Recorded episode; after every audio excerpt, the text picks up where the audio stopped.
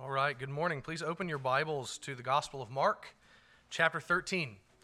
Uh, we are continuing our study of Mark's Gospel, and this morning we, we come to the beginning of our time in the Olivet Discourse. We'll probably be here for the next six to eight weeks in chapter 13. Uh, and this sermon is going to be a bit different than usual. Um, this sermon is going to set the stage for how I plan to interpret this whole chapter uh, and it takes some work. We're not going to work through the entire chapter, about six verses of it we're going to do today. Um, but I'm going to lay the groundwork for how I plan to interpret the whole thing. And I'm just going to keep it real with you. You're going to have to think hard this morning. Christianity is a religion of the mind, and you're going to have to use yours today. Um, also, and you know if I'm saying this, then it means something.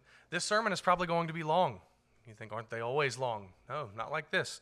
Um, I don't think there's really any way to get around that. Um, I could be wrong, but I think it's probably going to be longer than normal. So prepare to be here for a while. Uh, we are in it for the long haul so that we can properly understand the Olivet Discourse. Um, so, right, if you got to get up, then get up. Do what you, do what you must. Um, also, since this sermon's going to be a bit unusual, we're going to begin by reading the text and then I'll introduce it and then we'll dive in. So, we're going to read the entirety of Mark 13 this morning. So, with that said, if you would and are able, please stand with me now for the reading of the inspired, inerrant, and infallible Word of God. Gospel of Mark, chapter 13. And as he came out of the temple, one of his disciples said to him, Look, teacher, what wonderful stones and what wonderful buildings. And Jesus said to him, Do you see these great buildings? There will not be left here one stone upon another that will not be thrown down. And as he sat on the Mount of Olives opposite the temple, Peter and James and John and Andrew asked him privately, Tell us, when will these things be? And what will be the sign when all these things are about to be accomplished? And Jesus began to say to them, See that no one leads you astray. Many will come in my name, saying, I am he, and they will lead many astray. And when you hear of wars and rumors of wars, do not be alarmed. This must take place, but the end is not yet. For nation will rise against nation and kingdom against kingdom. There will be earthquakes in various places. There will be famines. These are but the beginning of the birth pains. But be on your guard, for they will deliver you over to councils, and you will be beaten in synagogues, and you will stand before governors and kings for my sake to bear witness before them. And the gospel must first be proclaimed to all nations. And when they bring you to trial and deliver you over, do not be anxious beforehand what you are to say, but say whatever is given you in that hour, for it is not you who speak, but the Holy Spirit. And brother will deliver brother over to death, and the father his child, and children will rise against parents and have them put to death. And you will be hated by all for my name's sake, but the one who endures to the end will be saved.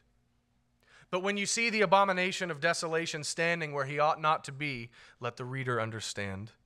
Then let those who are in Judea flee to the mountains. Let the one who is on the housetop not go down nor enter his house to take anything out. And let the one who is in the field not turn back to take his cloak. And alas, for women who are pregnant and for those who are nursing infants in those days, pray that it may not happen in winter. For in those days there will be such tribulation as has not been from the beginning of the creation that God created until now and never will be. And if the Lord had not cut short the days, no human being would be saved. But for the sake of the elect whom he chose, he shortened the days. And then if anyone says to you, Look, here is the Christ, or Look, there he is, do not believe it. For false Christs and false prophets will arise and perform signs and wonders to lead astray, if possible, the elect. But be on guard I have told you all things beforehand. But in those days, after that tribulation, the sun will be darkened, and the moon will not give its light, and the stars will be falling from heaven, and the powers of the heavens, or in the heavens, will be shaken. And then they will see the Son of Man coming in clouds with great power and glory. And then he will send out the angels and gather his elect from the four winds, from the ends of the earth to the ends of heaven. From the fig tree, learn its lesson. As soon as its branch becomes tender and puts out its leaves, you know that summer is near. So also, when you see these things taking place, you know that he is near at the very gates. Truly, I say to you, this generation will not pass away until all these things take place. Heaven and earth will pass away, but my words will not pass away. But concerning that day or that hour, no one knows, not even the angels in heaven, nor the Son, but only the Father. Be on guard, keep awake, for you do not know when the time will come. It is like a man going on a journey when he leaves home and puts his servants in charge, each with his work, and commands the doorkeeper to stay awake. Therefore, stay awake. For you do not know when the master of the house will come, in the evening, or at midnight, or when the rooster crows, or in the morning, lest he come suddenly and find you asleep. And what I say to you, I say to all stay awake. This is the word of God. Let's pray. Our great God, we come before you this morning in need of grace. The text before us is difficult, but it is indeed your word. You've given it to us to instruct, warn, encourage, and point us to our Lord Jesus. And so we ask that you, by your Spirit, would grant us insight into the word. Give us sharp minds, open hearts, and faith to receive the scriptures soberly and gladly. Glorify yourself in us as you work in our hearts by your word and by your spirit. We ask these things in Jesus' name and for his sake. Amen. You may be seated. All right, now this, this chapter is a, is a famous chapter. It's a very famous passage of Scripture, and it is also a judgment passage. Right, now, uh, while it certainly contains some rays of light and encouragement for the people of God, nevertheless, it is predominantly a judgment prophecy from the lips of our Lord Jesus Christ. Not only is it a judgment passage, uh, it's also, if you couldn't guess, one of the toughest texts to interpret in the entire New Testament. Uh, it is certainly the most difficult and disputed text to interpret in the Gospels. Not, not disputed as to its authenticity, but disputed on how to interpret it. Uh, there are many different schools of interpretation with this chapter, and there is much disagreement, even among good, godly, faithful men, regarding how we should understand the text before us. And I'll tell you straight up if you didn't notice in the reading, there is some wild language in this chapter, isn't there? Stars falling out of heaven, the sun not giving its light, the moon being darkened, right? The gospel being preached to all the nations before the end, all that. There's wild language here. And in light of the language that we see in the Olivet Discourse, most people believe that almost all of it has to do with the future history of the world just prior to the second coming of our Lord Jesus. This text is certainly very important. It's very important, and it's full of vivid imagery and difficult language to interpret. Now, I'm going to put my cards on the table. I, I have been nervous about getting to this chapter since we started the Gospel of Mark three years ago. I've been terrified. Right? You can ask Pastor Stephen. I almost didn't choose the Gospel of Mark to preach through because I didn't want to deal with this chapter. then I asked myself, "What? You never going to preach through any of the Gospels, right? Like that? No. Like you got to deal with it at some point. So let's go ahead and do it. So please be praying for me as I prepare uh, and teach through this chapter. Um, but I've been studying this text off and on for the last two years, right? I've known it was coming, I've had time to prepare. I've read about five books on it. Uh, I've listened to many different lectures, read countless articles, and listened to some sermons on the Olivet Discourse. Uh, what I've been doing is I've been trying to prepare myself for this tough passage so that I can be a blessing to you all and kind of know where I'm going beforehand. Um, and I, I've spent time thinking about how to interpret the difficult words and imagery found in this text. And wouldn't you know it, I have come to the minority position on this passage. That's always a good time. I've come to the minority position. The vast majority of Bible interpreters, many of whom I have profound respect for, I mean that, profound respect for, many Bible interpreters would disagree with many things, though not all, but many things that I will be teaching as we go through this chapter. But let me be clear I don't go searching for novel interpretations of Scripture. I, I want you to know that. I don't, right? Some people do that because they want to stand out, right? Like, oh, this is that preacher that takes that weird position on that text. That's not what I'm aiming at. Uh, I hate that. I love being able to point at huge lists of people who agree with me. Right? It's why I reference the Puritans often for things that I say when you go, really? Um, but if after studying Scripture I'm forced to disagree with the majority, I will. One example of this is the fact that I am a Baptist.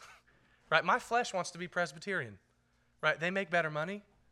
They do, for real. Like poor Baptists, we're the redheaded stepchildren of the Reformation. All right, we really are. Like no one wants us. I would, my flesh would rather be Presbyterian, right? And their theological pedig- pedigree is awesome.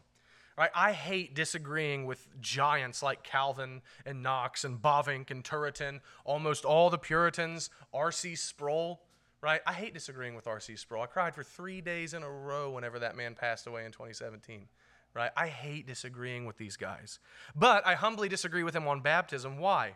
Because I believe the scripture teaches otherwise.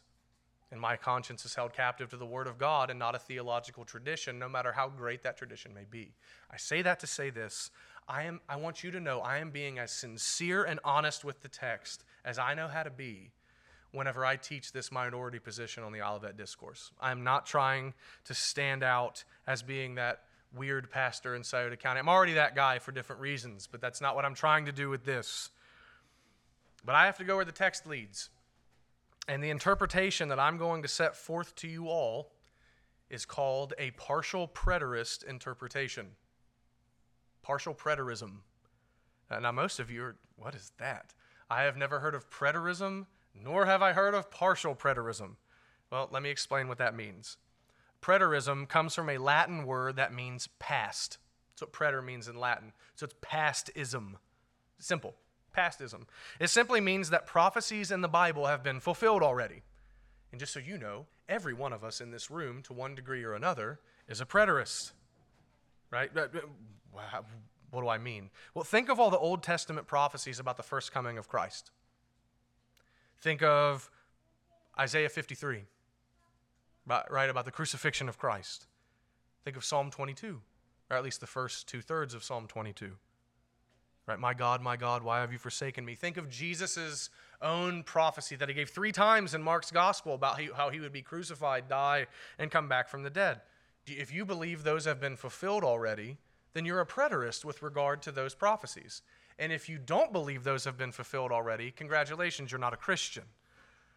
Right? So if you believe that a certain prophecy has already been fulfilled, then you are a preterist with regard to that particular prophecy. And again, to one degree or another, every Christian is a preterist. It's just on what passages do you believe they've already been fulfilled? But I am a partial preterist, at least with regards to the Olivet Discourse. And that means that I do not believe that every prophecy in Scripture has been fulfilled. There are some that are yet to come to pass, like the second coming of Christ, final judgment, the new heavens and the new earth, things like that, that are to happen at the end of human history. All right, so I don't believe those things have happened yet. They are still yet to be fulfilled. So then, here we go. With regard to the Olivet Discourse in Mark, hang in here with me. I said you're going to have to use your minds. Hang in. Partial preterism means this everything that Jesus says in Mark chapter 13 up to verse 32 was fulfilled in the time leading up to and the final destruction of the temple in Jerusalem in 70 AD. I'll say that one more time. I take the position, a partial preterist position, that says everything up to verse 32 in this chapter was fulfilled in the destruction of the temple in AD 70. That's my position on this text, and I plan to defend it today and throughout our study of the Olivet Discourse. Now, before we go further, I have to highlight this. Uh, partial preterism is different from p- full preterism. If you Google it, you will probably find a bunch of websites about full preterism. Full preterism, F U L L, should be spelled F O O L, right? It is a heresy, it is a foolish position. I don't believe that you can hold this position and be a Christian. Full preterism affirms that Jesus already returned, that the resurrection of the dead already happened, and that final judgment all happened in the first century. This position is manifestly nonsense, right, to anyone who reads the Bible with a believing heart at all.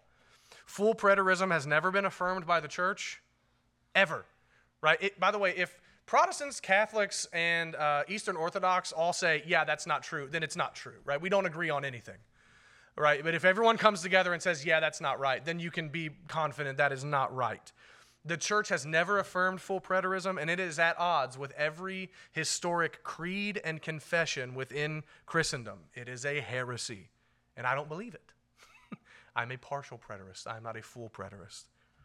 Now, even though I'm not denying any central truths of the faith, this idea that most of the Olivet Discourse was fulfilled in the first century is probably weird to most of you right? Like I can see it on some of your faces. I have your attention because you've never heard this, and this seems very weird. So, just real quick, let me give you a list of well known theologians who, to one degree or another, take the position that I'm going to be teaching. Now, there's small disagreements between them, but overall, they would agree with what I'm going to teach. Here's a list R.C. Sproul, Greg Bahnsen, Ken Gentry, Douglas Wilson, Sinclair Ferguson, D.A. Carson, Marcellus Kik, R.T. France, Keith Mathison, Jay Adams, John Gill, Charles Spurgeon, Adam Clarke, Jonathan Edwards, John Owen, John Lightfoot, Milton S. Terry, and apparently these two shocked me Clement of Alexandria and John Chrysostom. These are early church fathers, took this position. So, my point is not to appeal to these men as if I must be right because they agree with me. That's a logical fallacy called an appeal to authority. That's not what we're doing here.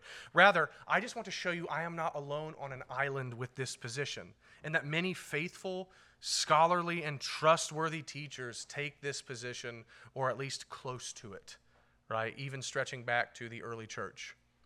So let me now address a, a few various things um, and, and, give a couple more thoughts before we actually get in uh, to the discourse. First, know this and keep it in mind uh, before you make a judgment. Right? Don't shut me out. Don't shut me out yet. Maybe you will. I hope you won't. But just listen. Much of the language of this chapter is full of Old Testament allusion. That is allusion, A L L, not illusion like it's fake, but allusion, right? References, callbacks. This sounds like something that we see in the Old Testament. It's got a lot of Old Testament allusions and flavor to it Remember, Jesus is a Jew. He's speaking to Jews in the first century who were, pretty, who were better, more, more well acquainted with the Old Testament than we are, or most of us anyway. This is full of Old Testament allusion and flavor, as well as Old Testament prophetic language and apocalyptic imagery. And you say, What's apocalyptic imagery? Apocalyptic imagery is word pictures. Read Ezekiel, it's full of apocalyptic imagery. Right? Read the book of Revelation, full of apocalyptic imagery, symbolic language word pictures. And many people miss this, that, that this chapter is full of that kind of stuff. I know that I did until recently. And it's probably because of that that so many interpreters, in my humble opinion, mishandle this text. But I will seek to remedy that for us as we walk through this chapter so that we can see more clearly that our Lord was prophesying in light of Old Testament language and categories and also in light of the history of redemption. Second thing, this interpretation is not the test of Christian orthodoxy. It's not. Godly men disagree on this passage, and they are still our brothers in the Lord. But know this not all godly men can be correct. Someone's got to be right. Or maybe, maybe everyone's wrong, but not everyone can be right. So, and therefore, we have to think deeply and come to conclusions. So, uh, third, this is also not the test of membership in this church. You're free to disagree with me. If by looking at the scriptures, you believe that I'm mishandling it here. I am open to being challenged. Fourth, this is also not the test of Christian maturity. What I mean by Christian maturity, some people say, well, if you don't see what I see, then you must just not be as mature as I am in my understanding of Christianity. Foolishness. That's foolishness. Uh, there are men whose lives I would look at and say, man, I want to be half of the Christian that that man is, who would ferociously disagree with me on how I interpret this text. Right? For real. So, what I'm getting at is this this text is tough, and therefore we should be gracious to those with whom we disagree concerning its interpretation. Paraphrase Charles Spurgeon, if you disagree with me this morning, don't go home and have roast pasta for lunch. be gracious with those whom you disagree. So many people get nasty about this text. They do. Even, even dudes who I've read that I really wholeheartedly agree with their interpretation will get just downright nasty in their commentaries with people who disagree with them. We're not going to do that in this congregation. We're going to have unity on the essentials. That's what we're going to do. Let me give one final word of introduction. Um, I always used to understand, or rather, used to struggle to understand the Olivet Discourse. Everything seemed just murky, and as I read various interpretations, they seemed forced and they seem to be at odds with other parts of Scripture and even some of the very words found in this text. But since I've come to this understanding, this partial preterist interpretation, it's like it's like God gave me a key and I can unlock this chapter and it makes sense now. Right? Like it's actually understandable now. And I aim to share with you what I've learned so that you might better understand the scriptures. So with all that said, here's what we're going to do this morning. First, we're going to consider verses 1 through 4 to get the context of the rest of the passage. And then we're going to look at verse 30 and see how it combined with verses 4 through, or verses 1 through 4 control how we should interpret the discourse. And then we'll consider verse 32 and how our Lord transitions from talking about the destruction of the temple to then speaking of his second coming at the end of history. So, let's begin by considering where we find ourselves in Mark's gospel. What kind of events have led up to this chapter? Right, first, you'll remember that Jesus has faced opposition from the religious rulers of Israel since chapter 2. They have been plotting how to murder Jesus since the beginning of his public ministry. They've rejected him from the start, and even the people as a whole uh, have not responded to Christ in faith. Right now, listen, he, he at this time was a famous healer and a famous teacher, but it seems that very few have actually come to believe that he is the Messiah and Son of God. So, by and large, he has been rejected by Israel. But our Lord, for three years now, has been fighting the religious establishment of Israel. And in the last two chapters we've been in, chapters 11 and 12, leading up to this discourse, we see our Lord giving hints at what's going to happen to Israel because they've rejected him. Let me review some of them. First, in chapter 11, you'll remember Jesus cursed the fig tree, and that this was a prophetic miracle of sorts. The fig tree represented Israel right? It was an established Old Testament symbol for the nation. And Jesus cursed the fig tree. Why? Because it looked beautiful. And it looked like it should have fruit on it, but it didn't have any fruit. It was nothing but leaves. In the same way, the nation of Israel had produced no spiritual fruit, but was full of wickedness and unbelief. And so, just as the fig tree was cursed by Christ and withered under his judgment, so also Israel was going to be judged by him and wither. A second thing in Mark chapter 11, verse 18, after Jesus cleanses the temple and, and runs the money changers out, we read of how the religious rulers were looking for a way to destroy him. They were looking for a way to kill him. The rejection continues despite his warnings. And then in chapters 11 and 12 that we've been in for the last eight weeks or so, we see how the chief priests, the elders, the scribes, the Pharisees, and the Sadducees this is the entire religious establishment all take turns arguing with Jesus and challenging him and trying to set a trap for him that they might accuse him. And at the offset of it all, at the beginning of chapter 12, in response to one of their questions, Jesus tells a parable. It's the parable of the wicked tenants You'll remember in that parable, the tenants were given authority over the vineyard and they abused it. And whenever it was time to give the fruits of the vineyard to the father, the owner, they would not do so. So then the father sent his son and they murdered his son. And what, is, what happens as a result? The father slaughtered them all and gave the vineyard to others who would give him the fruit. This was a prophetic parable about how the religious rulers were going to kill the Son of God and how they would then be mercilessly judged for it. And now, after going back and forth with these unbelieving Jewish rulers, these men who hate him, these men who reject him, these men who want him dead, after spending all day arguing with them and three years fighting against them, our Lord leaves the temple.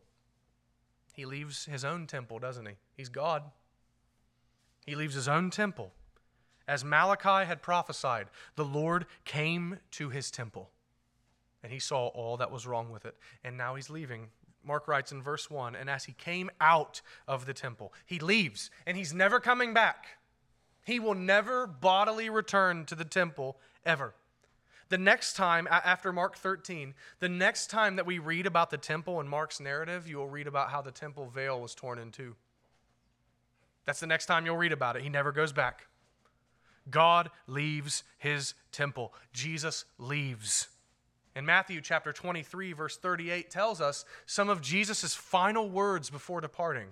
Here they are See, your house is left to you desolate. Catch that. Don't miss that. Your house, the temple, your house is left to you desolate. He was speaking to the scribes, he was speaking to the religious rulers when he said those words. If you're familiar with the Old Testament, this reminds us of what happened in Israel's history, doesn't it? Before the Babylonian exile, when the temple was utterly destroyed and burned down, and the Jews were taken off into captivity for their idolatry, God left his temple. Ezekiel chapter 10, verses 18 and 19.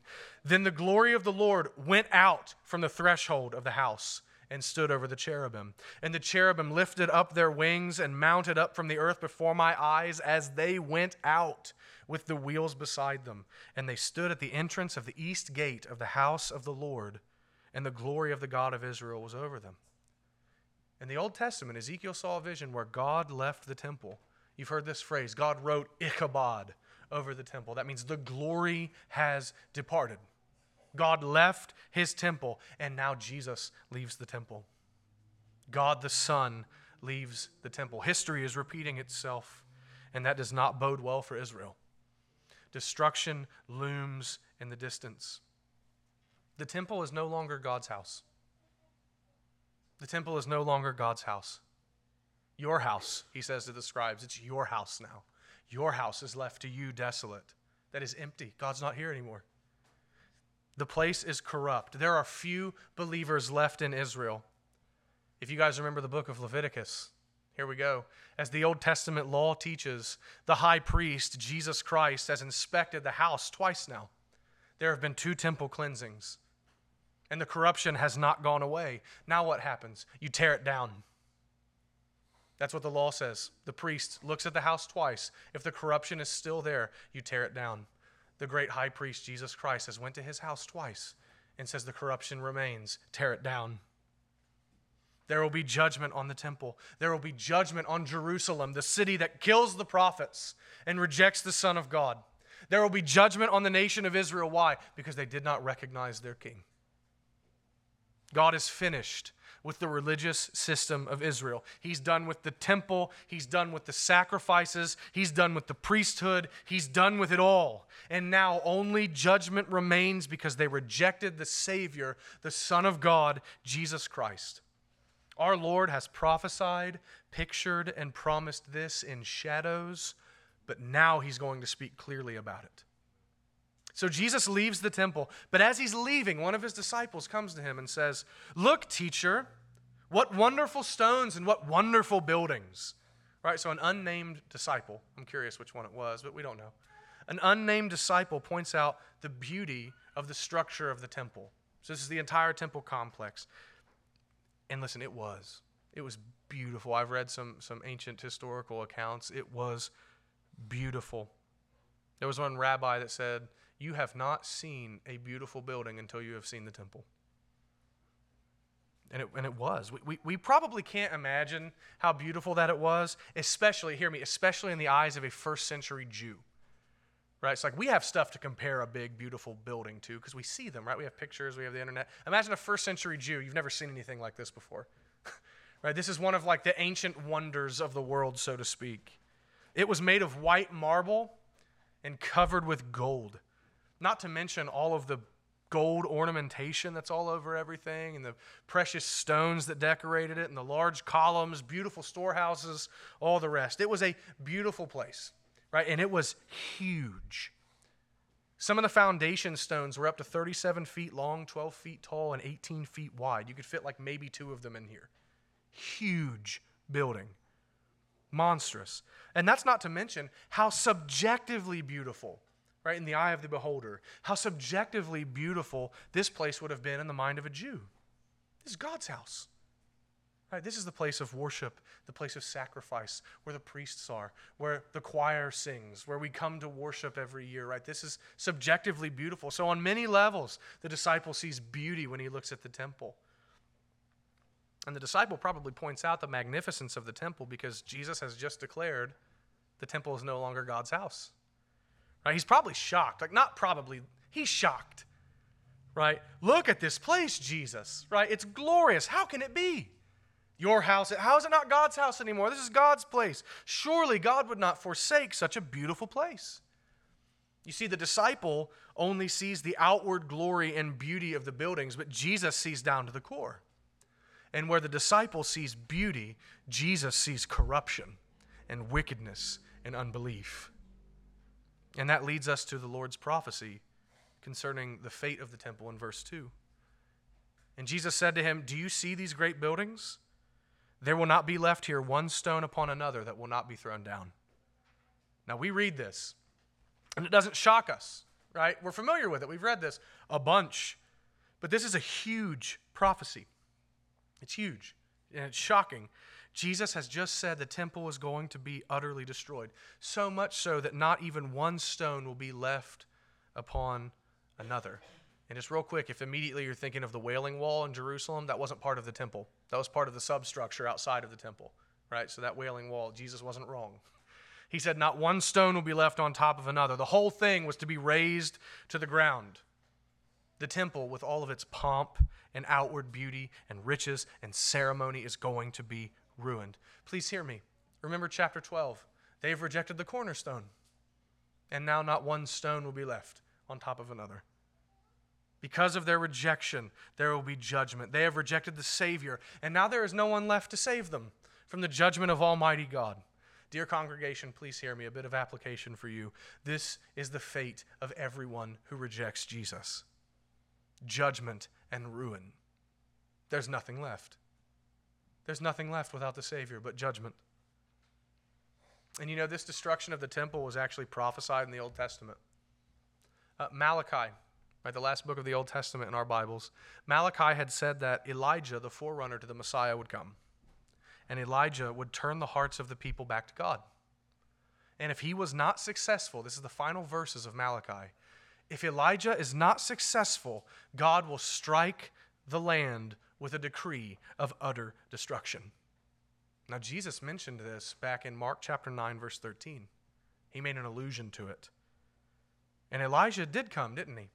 Jesus says John the Baptist was Elijah who had been prophesied, metaphorically, right? Literally, Elijah was never to come.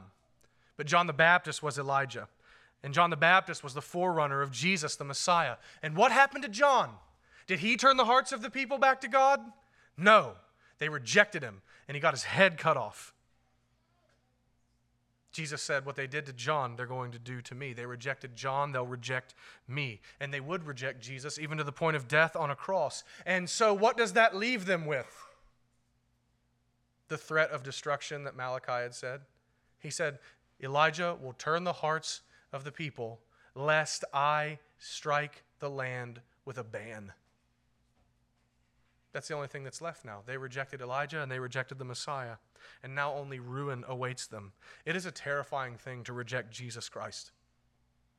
You will leave yourself with nothing but your sin and the judgment due to you for it. And that's what we see pictured here. But now the scene changes. Jesus has just somewhat publicly right? Because they charge him for saying this later, so we know they heard him say this. While he was leaving the temple, he says, The building's coming down. And now the scene changes.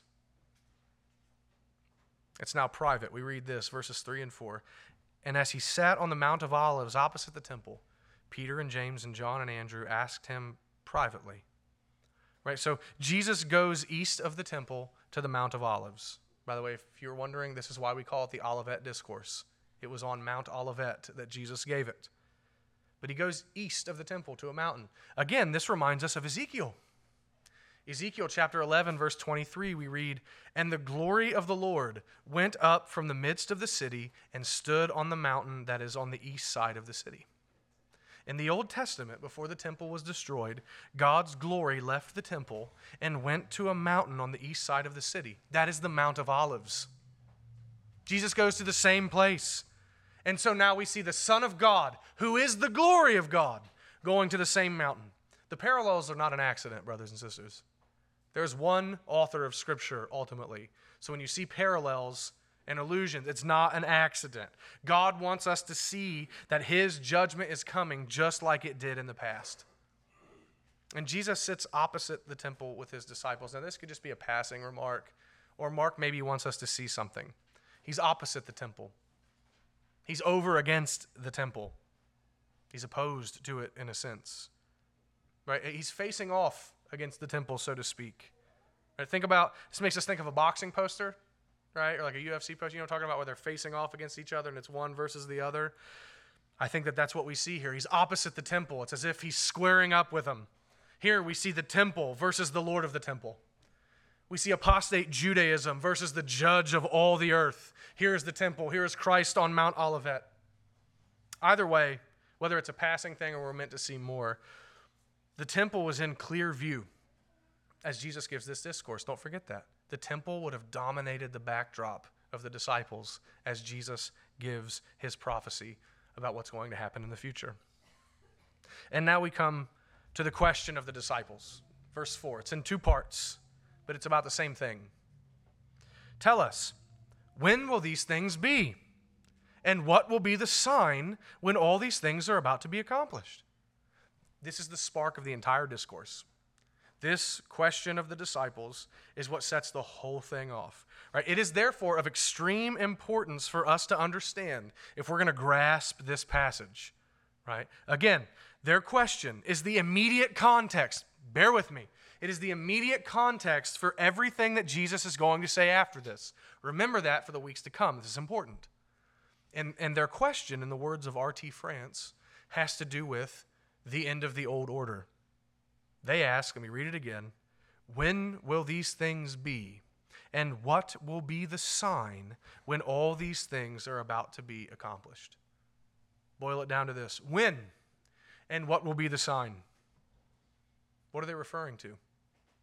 Clearly, they are referring to what Jesus just said in verse 2.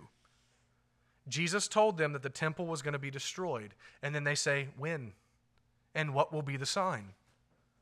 I, I, there's going to be a few times where I'm like laboring a point, and you're going to say, Well, why? That's pretty simple. I'm laboring the point because you got to see this.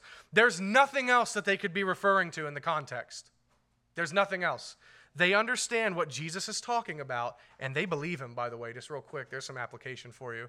Jesus says, This temple is going down, and they say, When? They don't say, No way. They say, Yeah, when's that going to happen? They believe it. They understood what he said, and they believe him. And they want to know when it will happen and if there are going to be signs about when it's going to happen, signs that precede it. Now, real quick, some of you would wonder why do they ask about these things in the plural when Jesus has only referred to one event, which is the destruction of the temple? Why do they refer to a plurality of things? I think that and there are different answers you could give, but I think that naturally this one huge event would be comprised of many smaller events. Right? If one stone is not to be left on top of another, this is going to be something of a process. So I think it's natural for them to say, when will all these things be?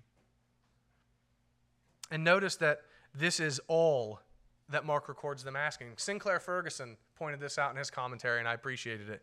It's the only thing that Mark records them asking. Now, Matthew records more, and I'll, I'll get to that in a minute. But this is it that Mark says. Just these questions. So clearly, then, the focus of the majority of the rest of, of this chapter is going to be on answering their question. Because this is the only, these are the, this is the only question Mark records. In other words, the vast majority of what Mark records for us here has to do with the destruction of the temple. Now, if you don't see this, and as some of our dispensationalist brothers would say, you believe that this entire discourse is only about the end times, then you would have to say that Jesus completely ignores their question. Some people actually argue that, and it kind of made me laugh when I read that. Yeah, Jesus ignores their question, starts talking about the end. I was like, really? Because every other time that the disciples ask him a question in the gospel, he gospels, he answers it.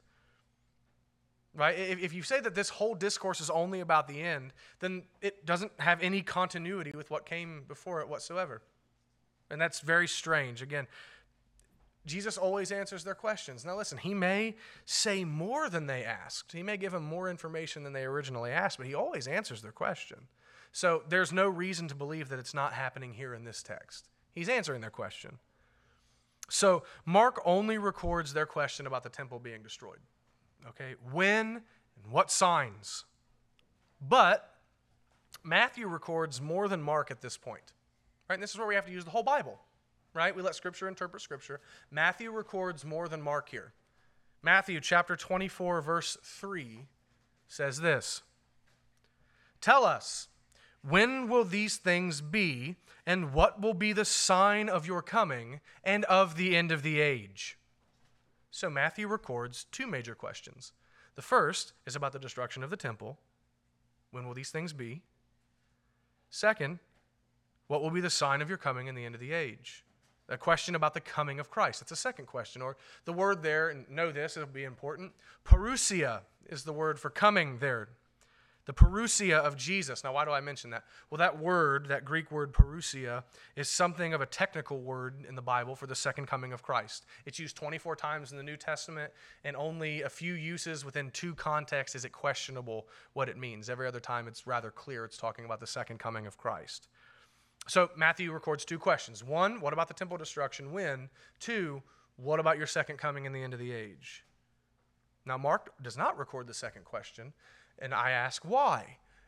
Only God knows. I have no idea why Mark does not record the second question. Personally, and this I don't mean this to sound disrespectful, I find it frustrating that Mark did not record both questions. But God inspired him to do so, so who am I to tell God how to inspire his own book? Right? Mark doesn't record both questions. Maybe Matthew was written first and Mark is giving the summary. But regardless, Matthew records a question about the second coming of Jesus. Now, why? There's a question for you. If Jesus has only mentioned the destruction of the temple, why would the disciples ask about the end of the age?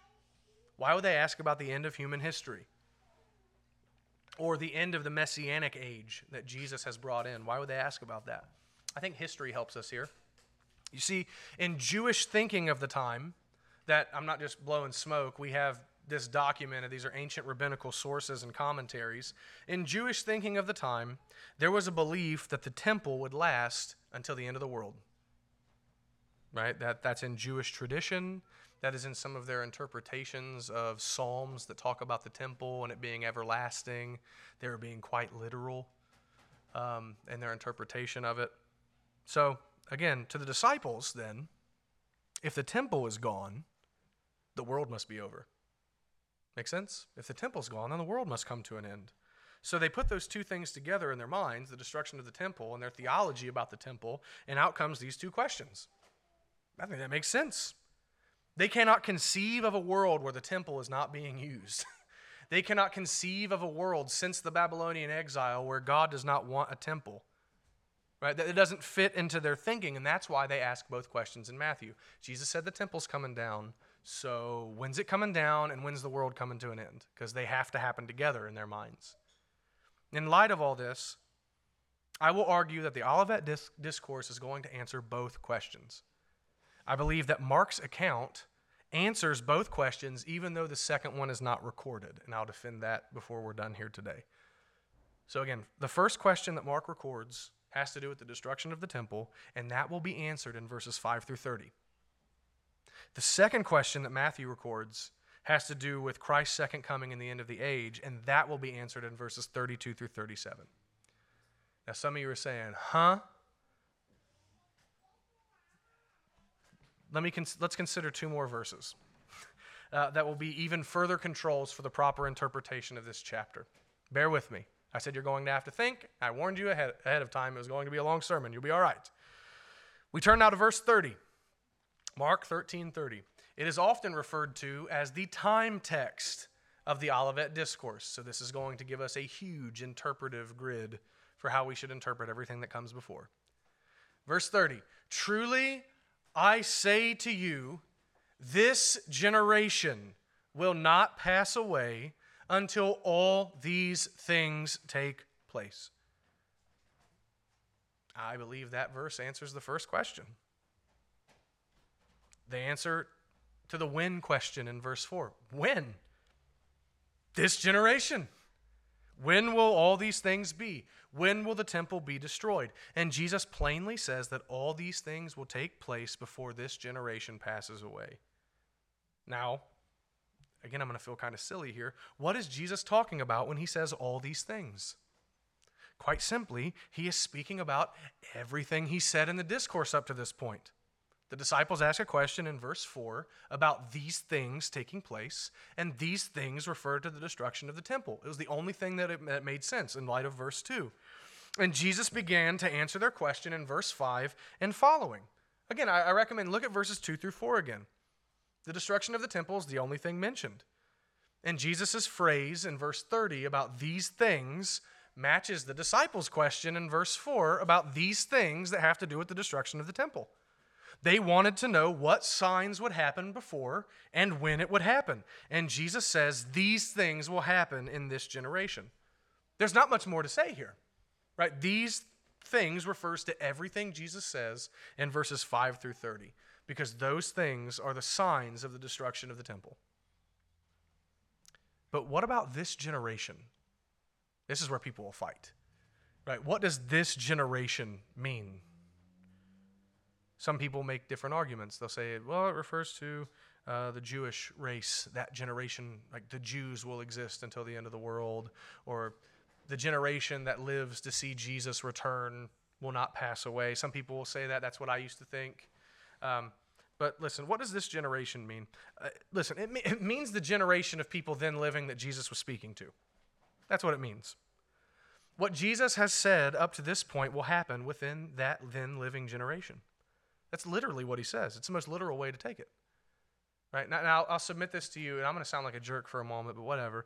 If it wasn't for the popularity of the Left Behind books and the theology that comes with it, that many of us grew up with, this would not require any real defense or explanation. This generation means that, exactly that, this generation. Let me defend that now. Mark consistently uses the phrase this way.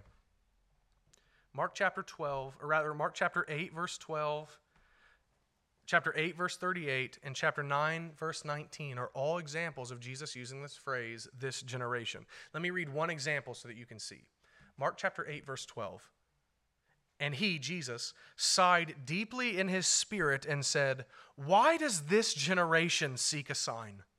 Truly I say to you, no sign will be given to this generation. Now, everybody, every Bible interpreter you read agrees that our Lord was saying that he refused to work another sign to satisfy the vain curiosity of the unbelieving Pharisees. And when were those Pharisees alive? Then, in that generation. He's talking about them. This generation will not receive a sign. And listen, all of Mark's uses of this phrase means the same thing. Not only that, but Matthew uses the phrase in eight different places by my count, and they were all used to refer to the generation that was living in Jesus' day. Please hear me. If you read these verses in any other way, you will make them impossible to understand. They absolutely won't make sense anymore. This generation means the generation then living. It means what it means. Right? And again, I know maybe you're thinking, why are you laboring this point? It's because people differ on this. And he clearly says what he says.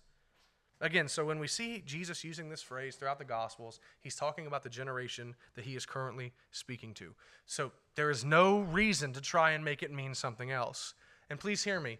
The only reason I think that people try to make the, that phrase, this generation, mean something else, is because they are being, one, overly literal in their interpretation of portions of things that Jesus says in verses 5 through 30, and, and therefore they make it impossible for Jesus to have meant this generation.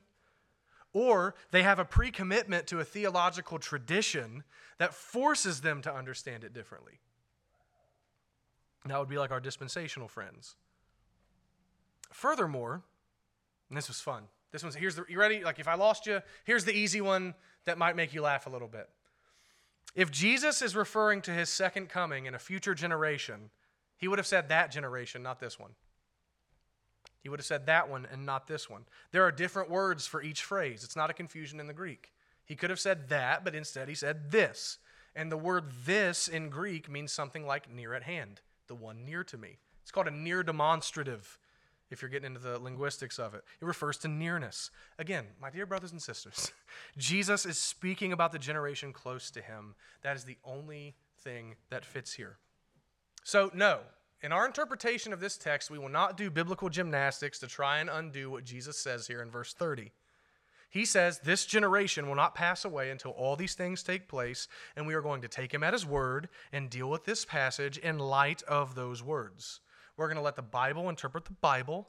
We're going to look at the Old Testament and its prophetic judgment language. And we're going to look at the New Testament historical record about things like you're wondering, what about the gospel being preached in all the world? Read Romans chapter 1 and talk to me about that again.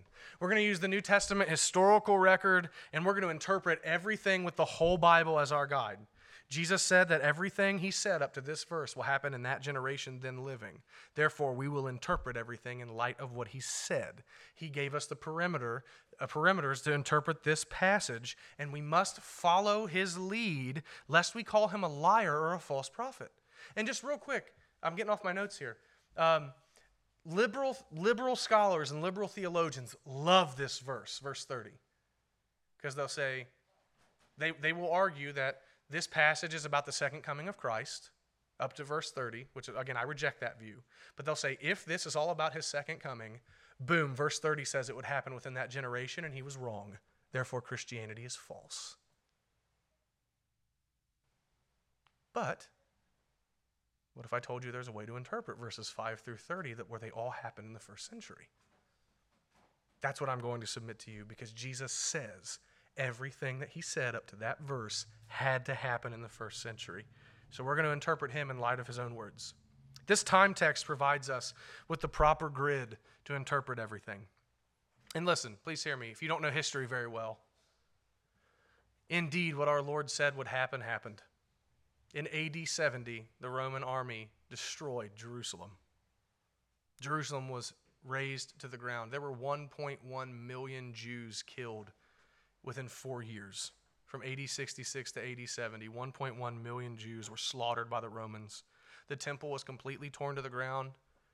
As it burned, some of the gold that was on the temple actually melted down into the cracks on the marble to the point where the Roman armies were busting the marble slabs apart to get the gold. Literally, not one stone was left upon another in the temple.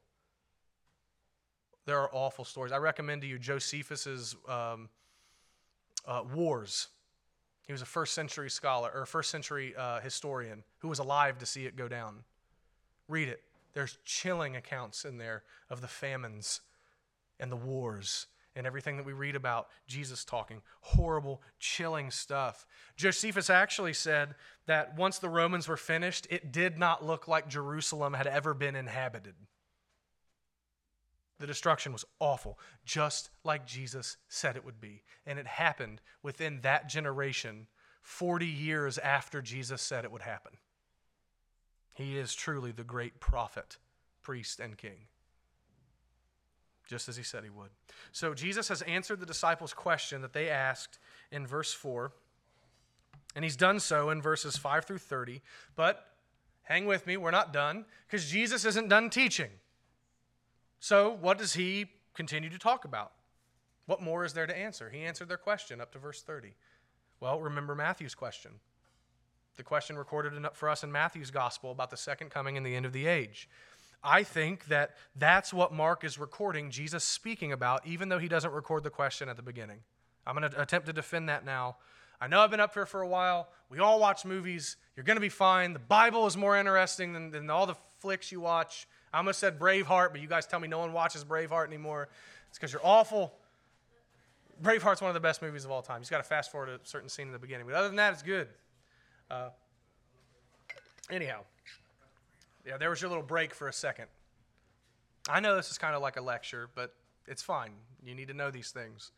Let me at- attempt to defend now that verses 32 through 37 have to do with the second coming. This verse is often called the transition text of the Olivet Discourse. Verse 32. But concerning that day or that hour, no one knows, not even the angels in heaven, nor the Son, but only the Father. I believe that there is a change of subject here. Let me explain. The Greek here for but concerning is peride, right? P E R I space D E. That's, that's how you anglicize it. And that phrase, but concerning, signals a subject change in many places in the New Testament, especially in the Apostle Paul's letters. You guys read 1 Corinthians chapter 7?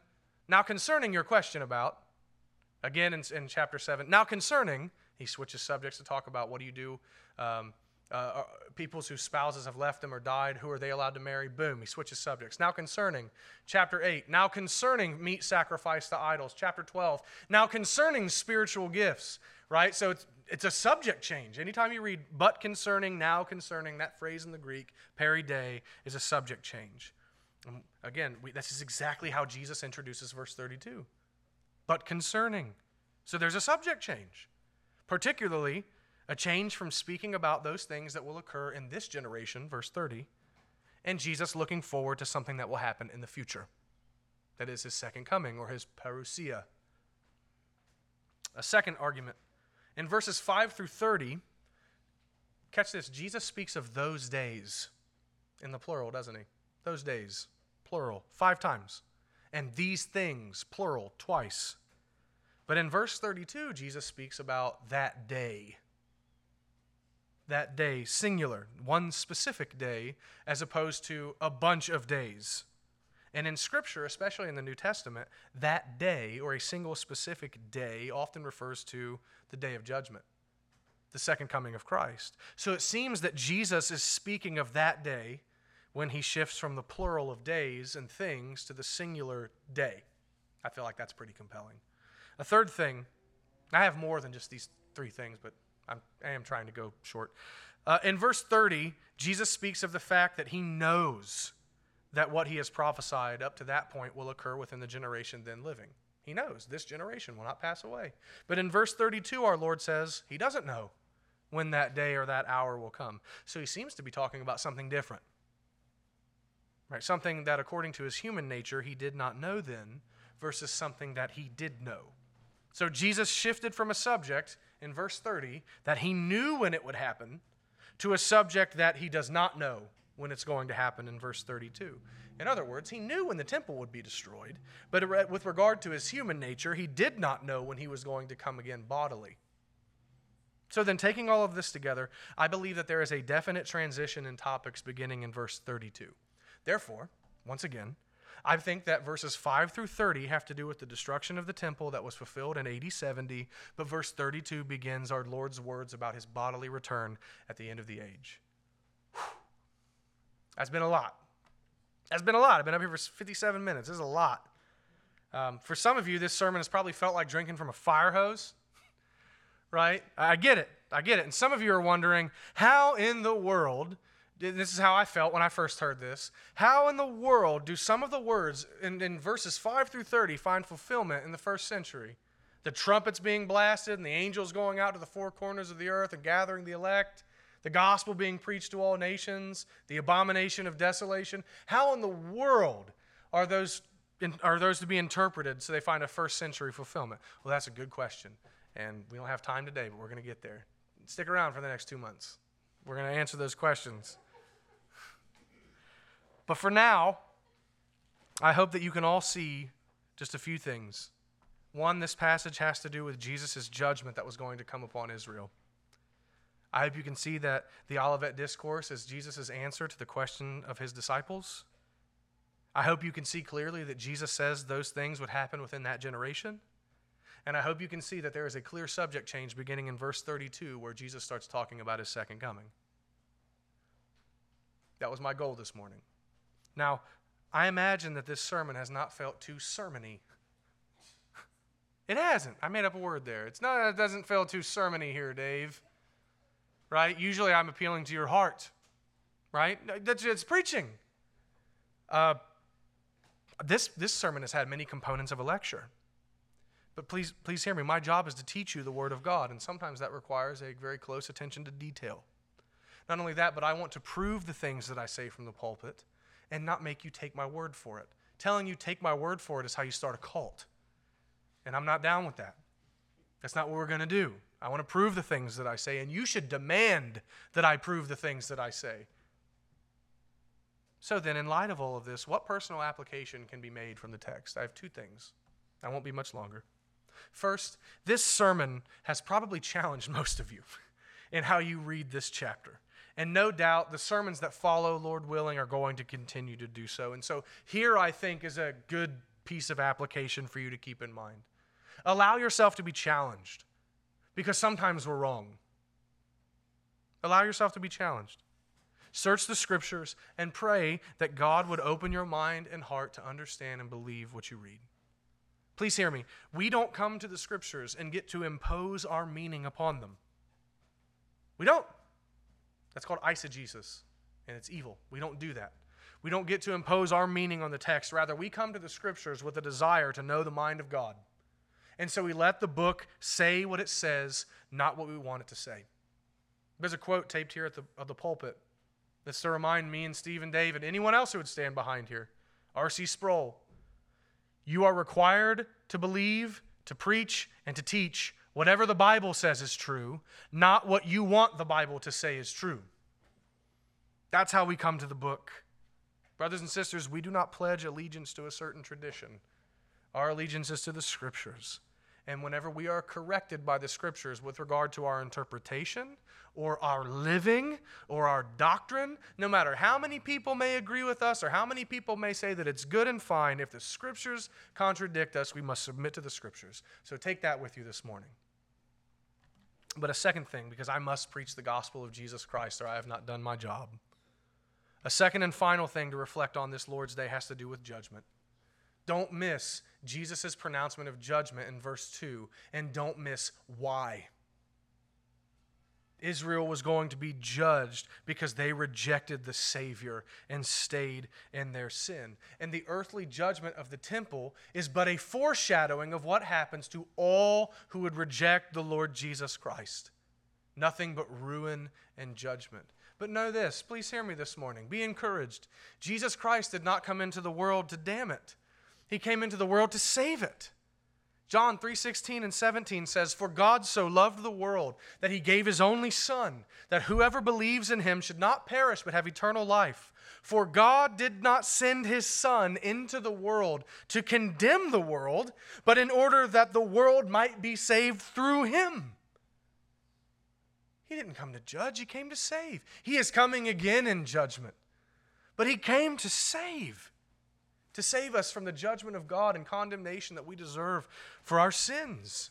And he did so in his life, death, and resurrection. By his life, he lived righteously before God, so that through faith in him, we might receive his righteousness. In his death, he was punished as if he had committed our sins, so that by his blood we might be cleansed and made righteous in the eyes of God, having been cleansed by his atonement. And in his resurrection, he was raised to life and justified, the text says in Romans. He was declared righteous by God in his resurrection. Not guilty. He has not sinned. And by virtue of his resurrection, we receive the same verdict through faith in him. By his life, death, and resurrection, Jesus came to save sinners, not damn them. He came to save them. He came to save those who only deserve hell. And he promises this salvation and this life to all who trust in him. So I tell you now, as a minister of his gospel, trust him because he came to save sinners. And know this, he's coming again. He's coming again. Don't misunderstand me. We're going to be focusing on the destruction of the temple, but he is coming again. He is on that great day that he spoke of. That day he will return, as we confess in the Nicene Creed, to judge both the living and the dead. He will judge and damn the unbelieving, but he will save and grant eternal bliss to the believing. And hear me, the only way to be ready for that day is to trust in him. And please hear me. I don't believe in the rapture. I'm not telling you to be ready for the rapture. You, I believe in the second coming, but not the rapture. I'm not telling you you need to be ready, so you need to trust in him. No, he will judge the living and the dead. You may be dead when he comes. Your death is actually much more likely than his second coming is in your lifetime, in my opinion. And the only way to be ready to face him in the judgment on that great day, whenever it may be, is to trust in him now. In the words of, of Steven Lawson, tomorrow is the devil's day, but today is the day of salvation. Trust in him and be prepared to meet your God. Let's pray.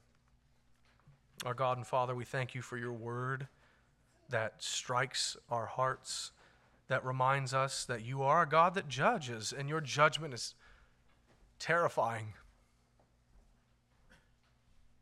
But God, we thank you for Jesus Christ, who has bore our sin and guilt and offers salvation and life and hope to all who would trust in him.